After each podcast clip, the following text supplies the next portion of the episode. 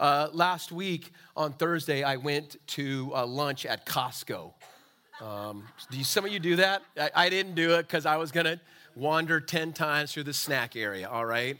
But I will say this on a little side note I have built relationships with those people. so if you see me go to the same person multiple times, I want you to know up front, they have invited me to do that, all right? It's not, it's not my dysfunction. Well, there is some dysfunction there, but I don't have much shame in doing that. I do know some of the people there, and I hug them and love them and then eat all the snacks they have. Within my, I'm doing a thing right now, so I keep within my system my, my, my deal. So I go to Costco and uh, I go get some stuff for the church. I'm, I'm making a run, and uh, I, I do eat a few snacks, and I zip through there real quick. Uh, and I, I come back. And as I come back, I get off the freeway over here, and I come down the road, and I'm about to pull in here. And I go to myself, you know, I want something to drink. I didn't get anything to drink there. Nothing was cold. I did get some stuff, but it's just not cold. So I'm going to go down past here a little ways, and there's a gas station down there with a mini market. I'm gonna go in there and run and get a couple little like energy type drinks that I like and maybe a pack of almonds, something like that. And for whatever reason, and this is tough still, even for me as a pastor, you're trying to discern is it the Spirit of God or just your own hunger? We talked about the hunger too, right? It, there's a tension. Am I listening to God because He's asking me to do something in the Spirit, or am I just doing it, or whatever? Sometimes we make it too hard. Just, I don't, the tough thing is we, we shouldn't always do what we're thinking in here, right? Or here. There, there's some tension sometimes. All right, you're gonna have to figure that out. Okay, we can do it together if you want, but but but sometimes we should just go for it if we feel. And so I say to myself as I get close to the turnoff to go down in there, I say to myself, you know what? I'm not gonna go to that place. I'm gonna go to the Crown Market a little further down because sometimes they have better deals there. Like it just it's kind of I know you're looking at me like he's messed up. I am. It's all right to embrace it, okay? so I go, I pull in there and I go in there to this Crown Market down here on the left, just, you know, another, it's not that much farther down, another quarter mile. So I pull in there and I go inside, and uh, there's the ladies at the counter, two of them. And uh, if you want deep fried, really bad food for you, but delicious, they got that stuff there. It's great. I did not eat that, okay? But it's just a little side note for you, okay? They don't have it at the other place, they got it there. So I go in, and there's this dude at the door and I go past him, and I have uh, two things going on at that time. One, I seem to recognize this guy, but I'm paying attention. I'm focused on what I'm there to do and what I'm getting. and that can get in, in the way sometimes of what God wants to do.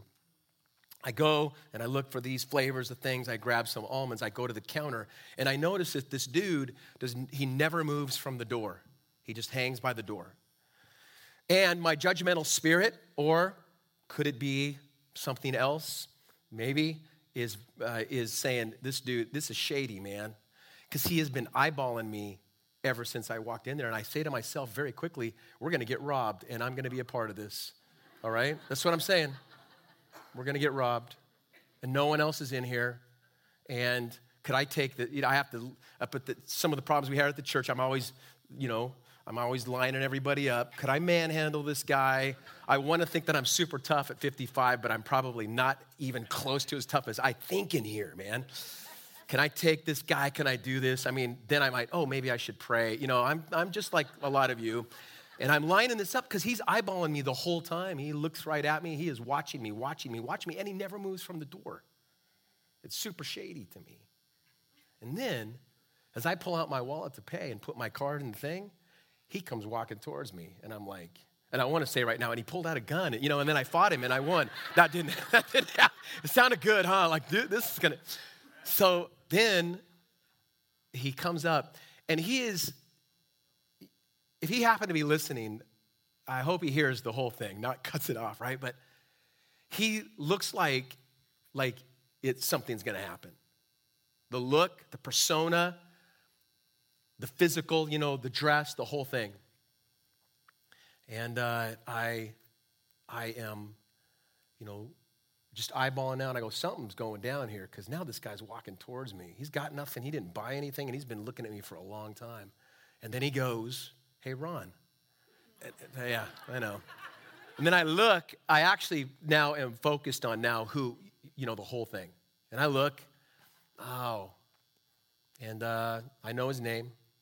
We, we, two years ago, probably had some encounters on Facebook Messenger that weren't always pleasant. Um, because lifestyle for him and certain things that had happened pertaining to life in the community and stuff like that, um, I just couldn't handle. And so there was this thing that God was doing, trying to figure this all out. And I said, like, I had to let my defenses down a little bit. Like, dude, how are you doing, man? And I said, I haven't talked to you for a couple years. And right out of the gate, this is how God corrects me sometimes too. He says, I, I'm, I was in a bad place. I am sorry. So I'm like, oh, crud, you know, and I was ready to fight this guy and think that I'm going to get ripped off, right? So I, I begin to talk to him, and it's, it's still shady to me because I'm like, he follows me outside, right? And like, what are you in the store for? And he tells me, he starts laying out a life a little bit. And at that immediate time, he's in need of a jump and uh, just like he, did, he wasn't asking me for anything. That's what was crazy. It wasn't, I, around here, it happens almost daily. And he, he uh, I said, well, why don't you just get in the, like, I do this on occasion, like, just get in the truck with me. And you're like, what am I doing, man? You know, come on. And he's like, and I had two, I bought two of those drinks because I'm like, I'm to have one of these later too. And out of my mouth is, Do you want one of these? And he's like, You really? You would give me one? And I'm like, Of course, why not? I mean, part of me was like, No, I would not give you one. But so I don't know if you guys go through diet this debate, right? But we, we, be, we believe because of God, we do the right thing sometimes, even in here when we don't want to or we struggle with it. That's the Lord, I believe. He gets in the car, he needs some gas. I think we have a gas can here. We come here, we don't. I just say, I'm going to buy you a gas can, some gas. I give him some money for gas and say, How can I help you? And he's like, I, This is, Tim, he goes, This is amazing. I can't believe you would do this for me. And I go, Why wouldn't I? Why not? You're like, the grace of God has to be for the people that are, in their eyes, and maybe even sometimes in my eyes, are the worst of the worst, are the most broken have even hurt those that I know or love. So it doesn't change the fact that I don't like some of the circumstances around me, that I don't appreciate out of the dialogue that I had with him and what I know about it, I still don't like it even to this moment. That didn't change. But the grace of God always passes that stuff. That's what is a struggle for me. So we do that, and then I, I remind myself too that I am supposed to be, though I fail often, a man of prayer. So when I say I pray for you, why not pray right, right, right now? God, his identity has been stolen, his character has been challenged. There is still, obviously, based upon what he's told me, lots of work that you need to do that it's impossible for me to do. That a gas can with gas will not heal. There is a lot to do, but God. Remind him that you love him. And somehow show him that. Because I, ah, he told me when I was done praying for him in the car there, he said, I don't think that, like, I don't know how people could love me or God. And I said, Well, isn't it interesting that I wasn't even going to go to this store till literally the last second? Something in me said, Go to the crown market. And I did. And it was still a fight. And I didn't tell him, but I thought you were going to rob me. you know? I wonder if we realize some, sometimes this is where we're going today with chapter 12 that we are in not only as we've talked about a physical battle, but we are in a spiritual battle. This life is filled with those things that will cause us to have to relook at the whole picture, right? We are in a spiritual battle. Many of you know this, but I don't know that sometimes, even myself, take it for granted. The, the work that God is doing far above me in a different realm. Look at what it says in Ephesians, many of you know this, but the scriptures tell us in Ephesians 6 10 through 12. And this is what Jesus is going to deal with. He tells us this many times. He teaches his disciples. he says, a final word, Paul writes to the church. Jesus practiced and showed us this a final word. This is a big deal. He said, I want to tell you one more thing be strong in the Lord and in his mighty power. He already establishes there's someone greater, somewhere bigger, something bigger going on. Jesus has told us last week, hey, I'm the Lord of the Sabbath. The law is the law. I came to fulfill it, not abolish it, but I'm the Lord of it. I make, he says, I make the rules. He's going to take it a step further and say, I'm also bigger than anything else. Man, there's something bigger going on. I'm greater than all this. So here's what you do, knowing this put on the full armor of God, God's armor, so that you'll be able to stand firm against strategies. And there's a ton we could talk about with this. We'll probably do it when we come to a book like Galatians or Ephesians, places like that. Stand firm against all the strategies of the devil. Why? Because you're in a spiritual battle. Physical battle, yes, but we're also in a spiritual battle. For we are not fighting, he takes it further, against flesh and blood enemies, but against evil rulers, authorities of what? The unseen world. Stuff, here it is.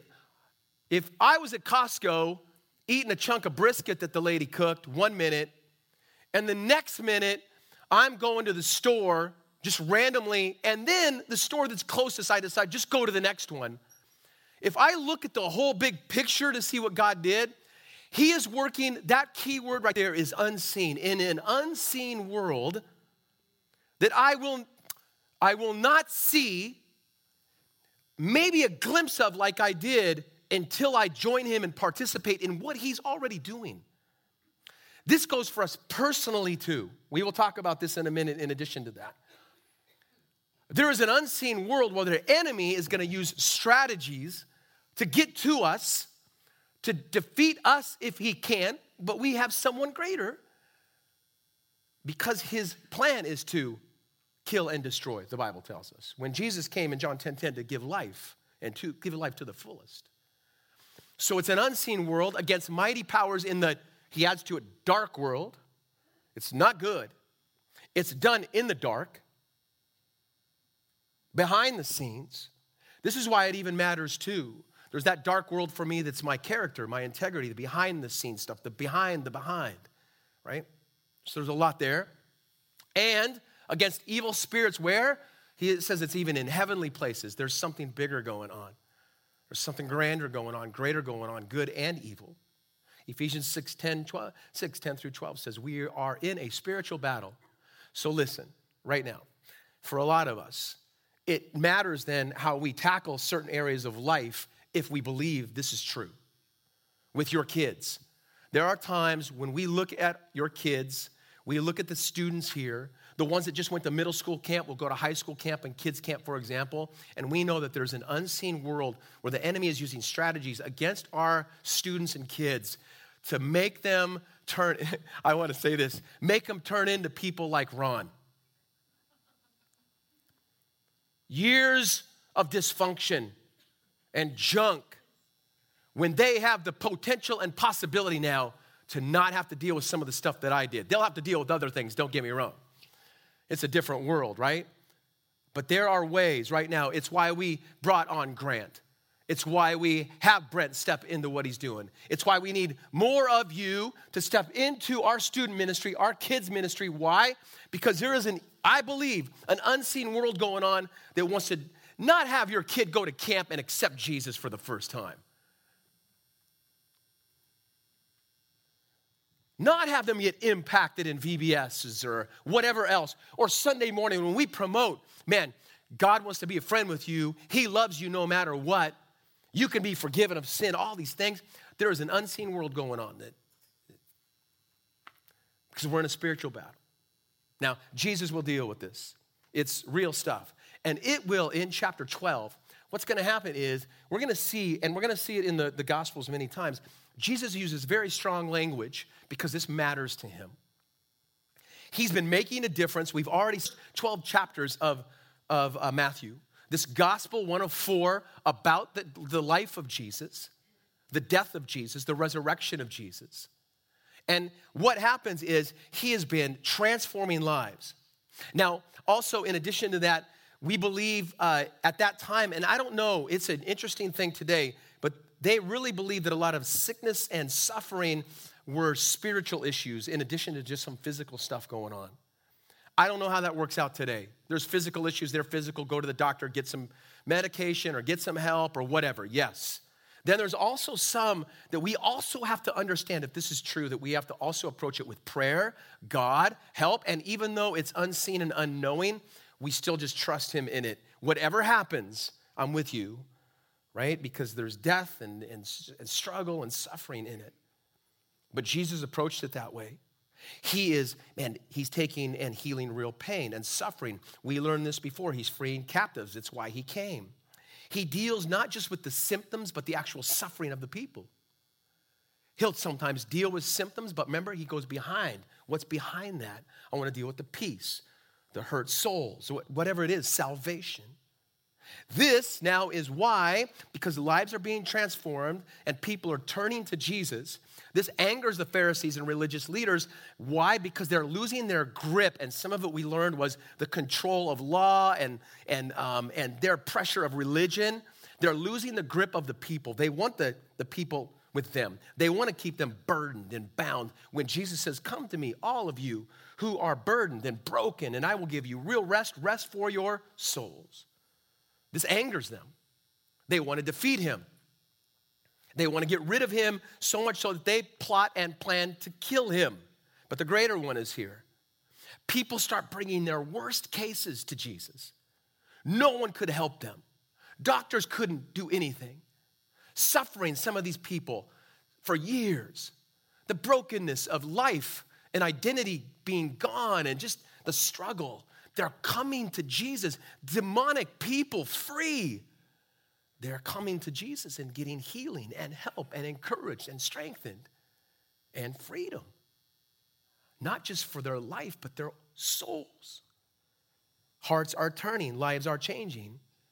And so he will come across so strong because the Pharisees seem to up their game a little bit and almost approach it not just from a physical level, but a spiritual level.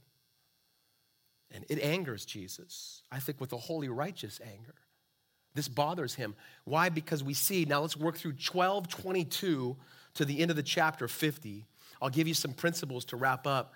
But Matthew 12, 22, look, then a demon possessed, one of the worst of the worst, comes. He was blind and couldn't speak in addition to being demon possessed. And he's brought to Jesus. Jesus then healed the man so that he could both speak and see and begin to see with real eyes, see the work of God, see so much more, probably spiritually, than just physically. The crowd was amazed. And they asked, and this is why it angers Jesus so much could it be that Jesus is the Messiah, the one we've longed for, the one we've hoped for, the one we believe can free us, change us? Could he be the one? People are turning that way. I truly believe, knowing it's a spiritual battle as well as a physical, that there are a ton of people in this valley alone We've said over 219,000 people, the bulk of them not Christians, not following Christ, I should say. or Don't come to church anymore because they're angered, hurt, whatever, kicked out, abused, beaten, right or not. That's how they feel. Statistics say they're dechurched. But I tell you what, I wonder if it was even the young man on Thursday are they asking, could he be the one? Could he be the one? Could, but even the deeper thing behind it is, could he love someone like me? Could I change? Could I even be around him? Could I be one of those with the one? I think there's a lot of people that are still asking that. And it's a spiritual battle, not just a physical one. So this angers Jesus. The response of the Pharisees, they come across, we're going to approach it from a couple biggies today, is number one, it's with accusation. It's the very thing that they do to us, the, the, the world's going to try to do. Accusation. One of the ways to defeat then, listen, we tried with the law, we tried some religious stuff, didn't work. He said, he actually told us when we approached him with the Sabbath, remember last week? I'm the Lord of the Sabbath. What else you got? and they're like, oh, God, we got to kill this dude. Okay? That's right. We got to get rid of this guy. He's just nailing it all the time. He's got answers that seem so simple, but they are profound and powerful. And so they decide we're gonna, we're gonna do a smear campaign against this guy. This is what we'll do. You know what? I think that's a big thing for us today accusation that you, ha- you and I have to deal with. Matthew 12, 24 through 29. Look what it says. But when the Pharisees heard about the, the miracle, they said, No wonder he can cast out demons. Let's smear him. He gets his power. They're telling everybody. You know why he can cast out, think about it, a demon? Because he's Satan. He's using Satan's power, comes from Satan, the prince of demons. Jesus knows their thoughts. He can see past it to the in a spiritual battle, he sees the unseen. He knows what they're thinking, and he replies, Any kingdom, listen, he's going to approach it in a couple ways, logically, and, and he's just going to go, uh, listen, any kingdom divided by civil war is doomed. A town or family splintered by feuding will fall apart. And if Satan is casting out Satan, he's divided and fighting against himself. This doesn't even make sense. You guys put in whatever word. You guys are, come on, okay? His own kingdom will not survive. And if I'm empowered by Satan, then he says, because they had people that were exorcising demons, he goes, if I'm empowered by Satan kicking out demons, then what about your own exorcists? How about them? You know that's going to make them angry too, right? They cast out demons too, so they will condemn you for what you have just said. Oh, God, he's doing it again, right? This is making them angry. But if I'm casting out demons by the Spirit of God, then the kingdom of God, look at how he turns it on them. Okay, but if I'm doing it and it's the kingdom of God, then the kingdom of God has arrived among you. I'm it. Remember how I was Lord of the Sabbath? I'm better than this too. I'm Lord of this. The kingdom of God has arrived among you. For who is powerful enough to enter the house of a strong man and plunder his goods? Only someone, ah, even stronger. See how he's doing it? I'm stronger. I'm greater. I'm bigger. I'm badder. Someone who could tie him up and then plunder his house. He's saying, That's me. I'm it. I'm that one. And so he wraps up and he's, he's being accused by them. They lurk on the fringes, these Pharisees, to accuse him. They don't fully embrace him, Jesus, and who he was, and who he is, and what he does. So they attack, and they begin to attack, and it's this, you should evaluate this a little bit your character and identity. One of the biggest problems today for people is their identity. The enemy, if it's a spiritual battle, will try to do a smear campaign against you. Now, there are legit times where we've blown it, we've messed up, we need to go with repentance and forgi- you know, ask for forgiveness. There's that when we've made a mistake, but there's also that whole part of accusation. Uh, we listened to a guy at this conference we went to in the, in the, uh, in the wintertime, and he had a whole teaching on that. That it's not just the act anymore that matters, it's the accusation that we have to watch what we do and say, I need to do a better job at this because it doesn't even matter if I really did it or not. I can be accused of it. And with social media today, it can be spread and go, and it's almost too late. It's too late to deal with it. One of the biggest ways that the enemy is going to try to attack you, he did it in the young man on Thursday, he's going to do it constantly with people, is their identity. Oh, God, you think that God is going to accept you? You think that he's near? You think that he loves you? You think that he's forgiven you? No, he doesn't. He hates you. Look what you did. Look what you did. Look what you did. Attacks character and identity. Character and identity. So, one of the things behind the things that honestly is a spiritual battle, not just a physical battle, it's your character and identity. We have to watch now our character and we have to protect our identity. And listen, in the community of believers, it is probably one of the greatest things that we can do to help one another. It's why coming to church is important. It's why gathering in small groups is important. Because you're reminded from those in here, and if you're not, we need to get better at it, who you are in Christ. You come on a Sunday morning through those doors, and I hope there's a greeter that goes, Welcome, welcome here. You are home. Thank you for coming. You are, you know, they can go over the top a little bit once in a while, but they just speak into your life. Thank you for coming. And you felt when you were walking in that you were not supposed to be there today. If you knew, maybe in their mind, eh, you know, in your mind, you're saying, if you knew what I did this week, but that person is just speaking life into you. It's a spiritual battle in the unseen, going, man, you are here. We love you. We're glad you're here today. God, thank you. And then, man, you hear hopefully from us, at least often and, and many, many, many times throughout, through a song, through prayer, through the, the word, whatever. Man, who, here's who God says you are. And the enemy's going, No, you're not. It is just the classic picture, right, of the devil and the angel on your shoulder going, I am, you know, and you're just fighting. You're Paul, Romans 7 and 8. Why do I keep doing this? I don't want to, but I do. And then you just fight. But then he goes, In the end, man, there is no condemnation. Thank you for Jesus. That's why this is important.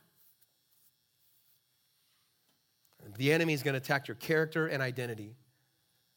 Revelation 12, 10, and 11, we'll come back to it later man, it says that he is, stands up there accusing, man, the brothers and sisters before God. And then it talks about what Jesus did. This is what he does. Jesus even will tell us, I'll come back to it again. Man, this is illogical. This is not consistent with the way you live. And so, one of the things that they're going to attack is that very thing the consistency of the way you live and the fact that it's some of the stuff they're saying, it's illogical. It does not even make sense. The enemy is going to attack your character and identity. This attack is very serious and has serious consequences. Matthew 12, 30, 32. Anyone who isn't with me opposes me, Jesus says. This is again why he comes so strong, because it matters so much. Anyone who isn't working with me is actually working against me. So I tell you, and look at that word highlight every sin and blasphemy can be forgiven except blasphemy against the Holy Spirit, which will never be forgiven. Anyone who speaks against the Son of Man can be forgiven. You can, he even says, speak against me, just don't speak against the Spirit. We'll talk about that in just a second. But anyone who speaks against the Holy Spirit will never be forgiven, either in this world or the world to come. This has big consequences. This is why the enemy attacks it so hard. You can speak against Jesus, he says. I am a man on this earth at that moment. That's what a lot of them believe but don't speak against the very spirit that leads to repentance. And so one of you in here might go today, listen, I, I'm worried. I don't know, I grew up and I thought that if I cussed the Holy Spirit, ever, any of you ever deal with this? That I'm, it's, I'm out. And I felt like the enemy was trying to get me to cuss the Holy Spirit. That's, that's not a strategy of him. It's a, it's a much deeper than that when we talk about this blasphemy part, and this is why it's a big deal, this is something that comes up that has to do with renunciation, refusal, refusal, rejection to embrace repentance and the work of God, and then attribute that very work to Satan. The whole road to forgiveness, then, why is this such a big deal? Why does it say it's unforgivable? Because you don't even believe the whole road to forgiveness. You're attributing it to someone else, something else. So, blasphemy of the Holy Spirit is just a complete rejection of God and taking that whole thing that God has offered and saying it's not even of God. It's, I mean, you don't even have the option there. And there's people that sometimes have gone that far, have just totally abandoned. You can't accidentally do blasphemy of the Holy Spirit. So, if someone is bound by that this morning, I want to tell you it's not some accident you had, you know, during the week. Oops, I, I said something wrong. One of the big cliches is if you've already worried about it, you probably have not done it. right? But I say that because we need to be free from that. There's this thing that you think maybe you did it. And here's why I say that and why this implies here that's an accusation of the enemy. The enemy comes and says, You did blasphemy the Holy Spirit. You're, it's unforgivable. Some of you even say, Do you see what Jesus says? Everything can be forgiven by him, by him, by him, right? There's identity, character. We need to remind people of that constantly. You can be forgiven. You can be forgiven. You can be forgiven. The guy on Thursday, you did some horrible things. You did horrible things to people. You can be forgiven. You can be free. You can be forgiven. You can be free. Do you hear me today? This has angered Jesus, rightly so, because so many people were being told that they could not be forgiven. The enemy will attack your identity and character, he will accuse you. That's what he does, that's his great strategy. Maybe I can't make them do something, but I can go deeper. I can get them to think something about themselves that isn't true. Or about following Christ as a whole. what you believe and then proclaim, then he takes it even further. Jesus does it matters. Matthew 12, 33 to 37. He goes on with this, this accusation element. He says, A tree is identified by its fruit. If a tree is good, its fruit will be good. If a tree is bad, its fruit will be bad. We're at another teaching because it's going to come up again, but then he calls them some bad, some bad stuff, right? You brood of snakes. You're a bunch of snakes, man. You're vipers, he'll say. How could evil men like you speak what is good and right? Like what you're saying, you are trying to convince the people of something else. He, what's interesting is, it's almost like Jesus says, You called me a demon or the devil? I'm going to call it back to you. What you're saying, and then fruit of what you're saying is what you're doing, it is impacting the people. It angers me. It matters. How could evil men like you speak what is good and what is right? For whatever is in your heart determines what you say. A good person produces good things from the treasury of a good heart. An evil person produces evil things from the treasury of an evil heart. And I tell you this you must give an account on Judgment Day for every idle word you speak. The words you say will either acquit you or condemn you. Here's how it played out for me on Thursday I saw this dude. I know what he did to a certain extent. Why not? Because it was true and real, and you hurt people that I love. Why not just condemn him? Why not remind him how bad he is? Why not just tell him how no good he is, how he hurt these people? You know what? He already knew it. The words I say matter. A world out there thinks that some of the first words out of our mouth are going to be what? Condemnation. Come to church. Let me remind you how horrible you are. Welcome. Glad you're here today. Hope you come back next week because I'm going to do it again next week. This is no excuse for sin. We got to call out stuff sometimes. Jesus did it. That's not what we're talking about. We have no right to condemn people to hell. God, He already told us, I'm greater than that. I'm greater than that, right? The words you say will either acquit you or condemn you. It matters. It comes from the heart. There's something deeper going on, something more that's happening.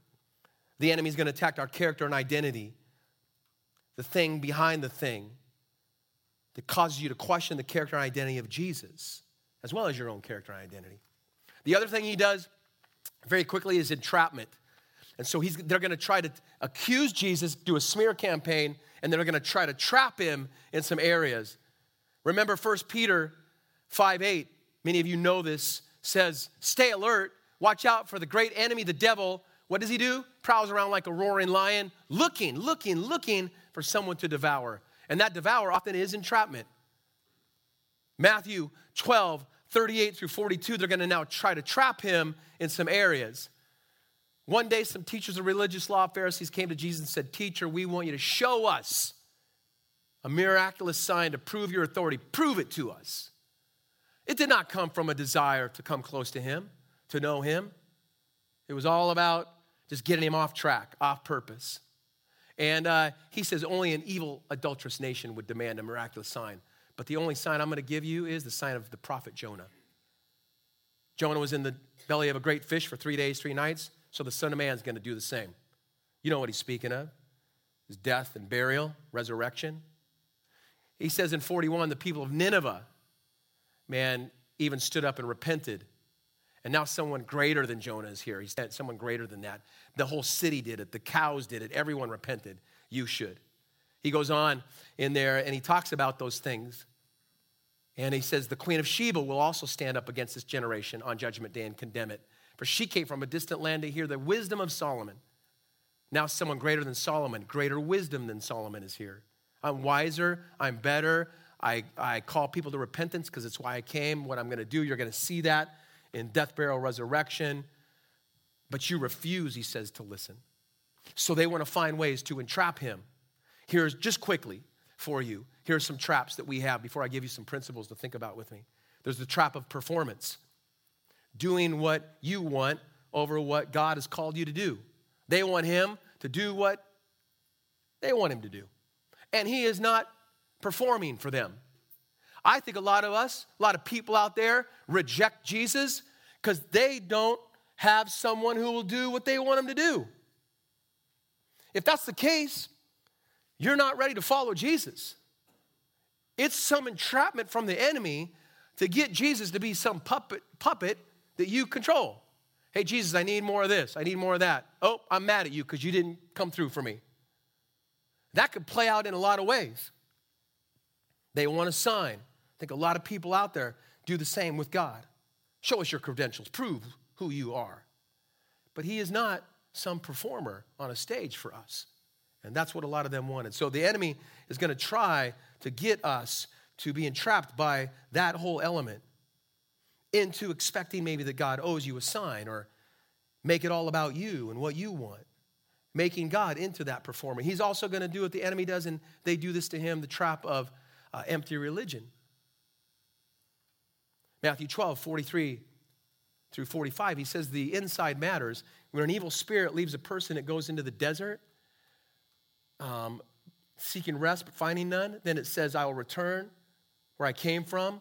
It returns and finds a former home empty, swept, and in order. Spirit finds seven other spirits more evil than itself, and they all enter the person and live there so that the person is worse off than before.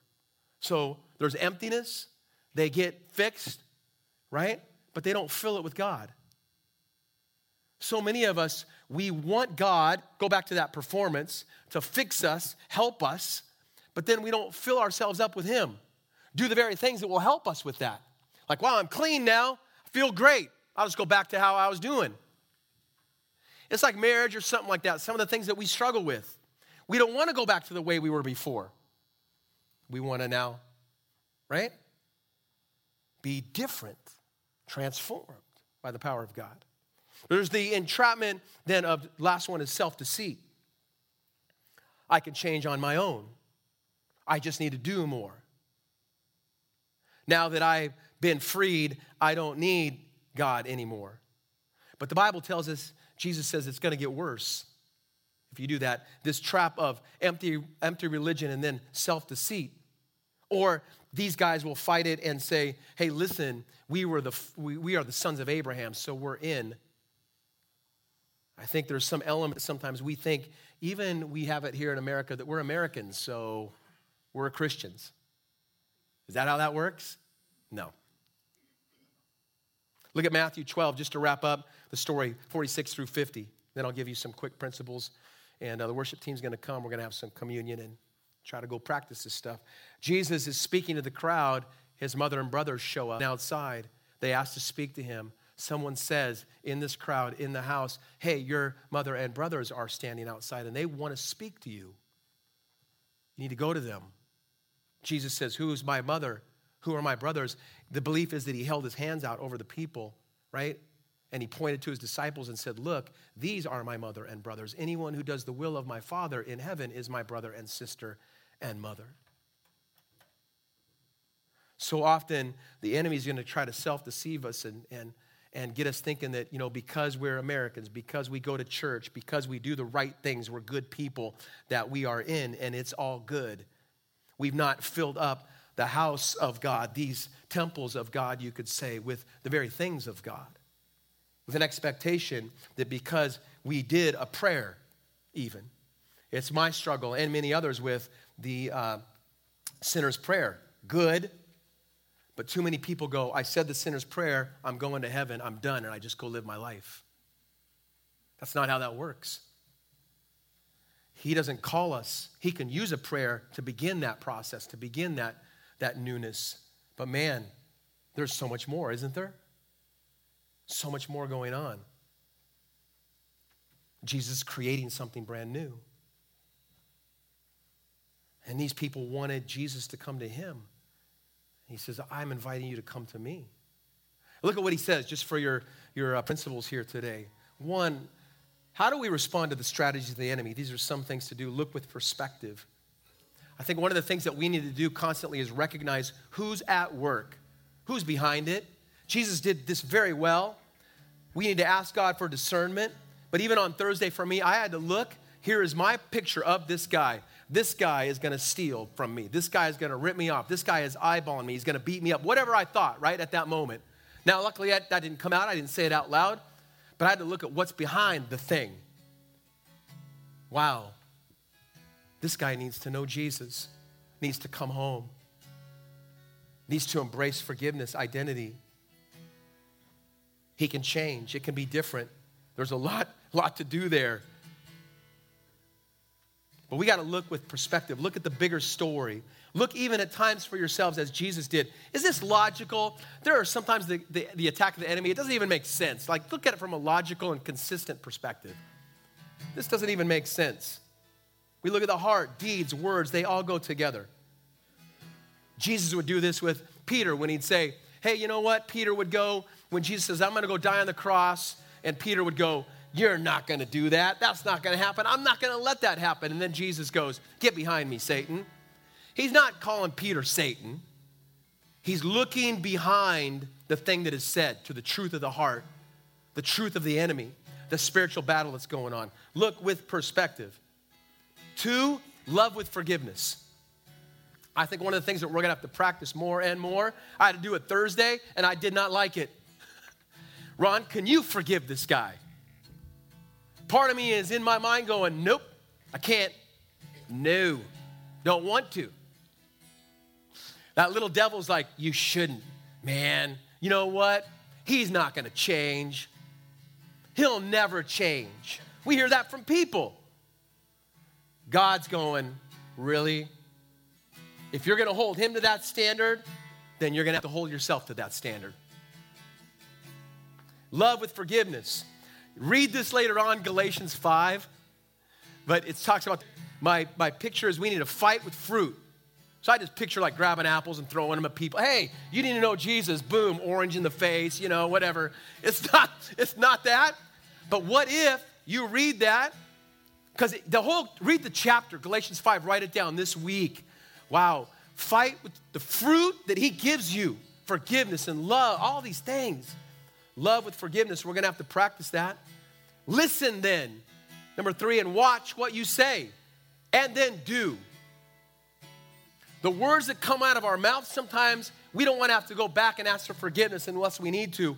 Why not listen to what's going on because we've looked with perspective, we're ready to fight with fruit, and then what comes out of our mouth is, wow, this is a tension going on, but God loves you. God forgives you. Listen and watch what you say and what you do. This matters. The devil's the accuser, but Jesus took care of that, Revelation 12. Number four, avoid empty religion. God has transformed some of your lives. We fill it up then with Him, whatever that looks like. Today we do that on Sundays. I fill myself up today with relationship with you. Here we are. Man, I'm feed off of what you guys say. Real stuff you say, not the Ron, you're the greatest. I like your shirt. That's all nice, and I like that. It makes me feel good, right? But I feed off, like today with Neil. I go up, he moves seats. One of the things that happens is I touch my wife. I try to before I go up, and Neil's been there, and I always give him a hug. Then he moves, but I make my way in. Why? It feeds me to be reminded of, man, these people, I'm with them. We're together. I try to do that with you because it feeds me. I don't want it to be, you know, too much, but I, I need that. The text some of my men's group give me. Things you say, it matters. We fill ourselves up with the things that matter God's word and prayer, so many things. Then love and forgiveness, things about care that have to do with character and heart and identity. And then the last thing, stand up with me, will you? We're going to go. If you're online, if you're here, if you listen later on, come join the family. The invitation is Jesus, from Jesus, come be with me, even in all your struggles, because the enemy's to try to get you to go another way, come join the family. Like you could be part of something bigger and grander and greater, but you cannot be neutral to Jesus. He's not like, if you want to, you want to come hang out? He's like, come. You're, man, he even does it strong, right? Because it matters. You're with me or against me. Come on. Don't stand outside, accept the invitation from Jesus, and join his family. He invites all to come to him. I want to be that kind of person. For others, and then the way that I feed, into, feed life into other people as well. It matters, it makes a difference in this world. And Father, today as we take communion together, God, may we be reminded of who we are in you because of you, not because of what we've done, not to be trapped by trying to do it on our own strength or self deceit or, uh, uh, you know, these attacks and accusations or empty religion. God, we fill ourselves up today with you, even through communion. We take juice, eat bread to be reminded that you sacrificed on the cross for us. You gave your life because we matter and we're worth it. How much more should we let a world know that as well? For those of you, uh, us in here that struggle with some of that, or God, even forgiving those that hurt us, we recognize it's hard. It may be a process, it's a struggle. We recognize that, so we ask for your Lord, there's so much more, but I pray that you speak to the hearts of individuals, God. And Lord, ultimately, we want people to come home. Come home. Your invitation is come, all of you who are broken and weary and burdened, and I will give you rest for your souls. So thank you. In Jesus' name, amen.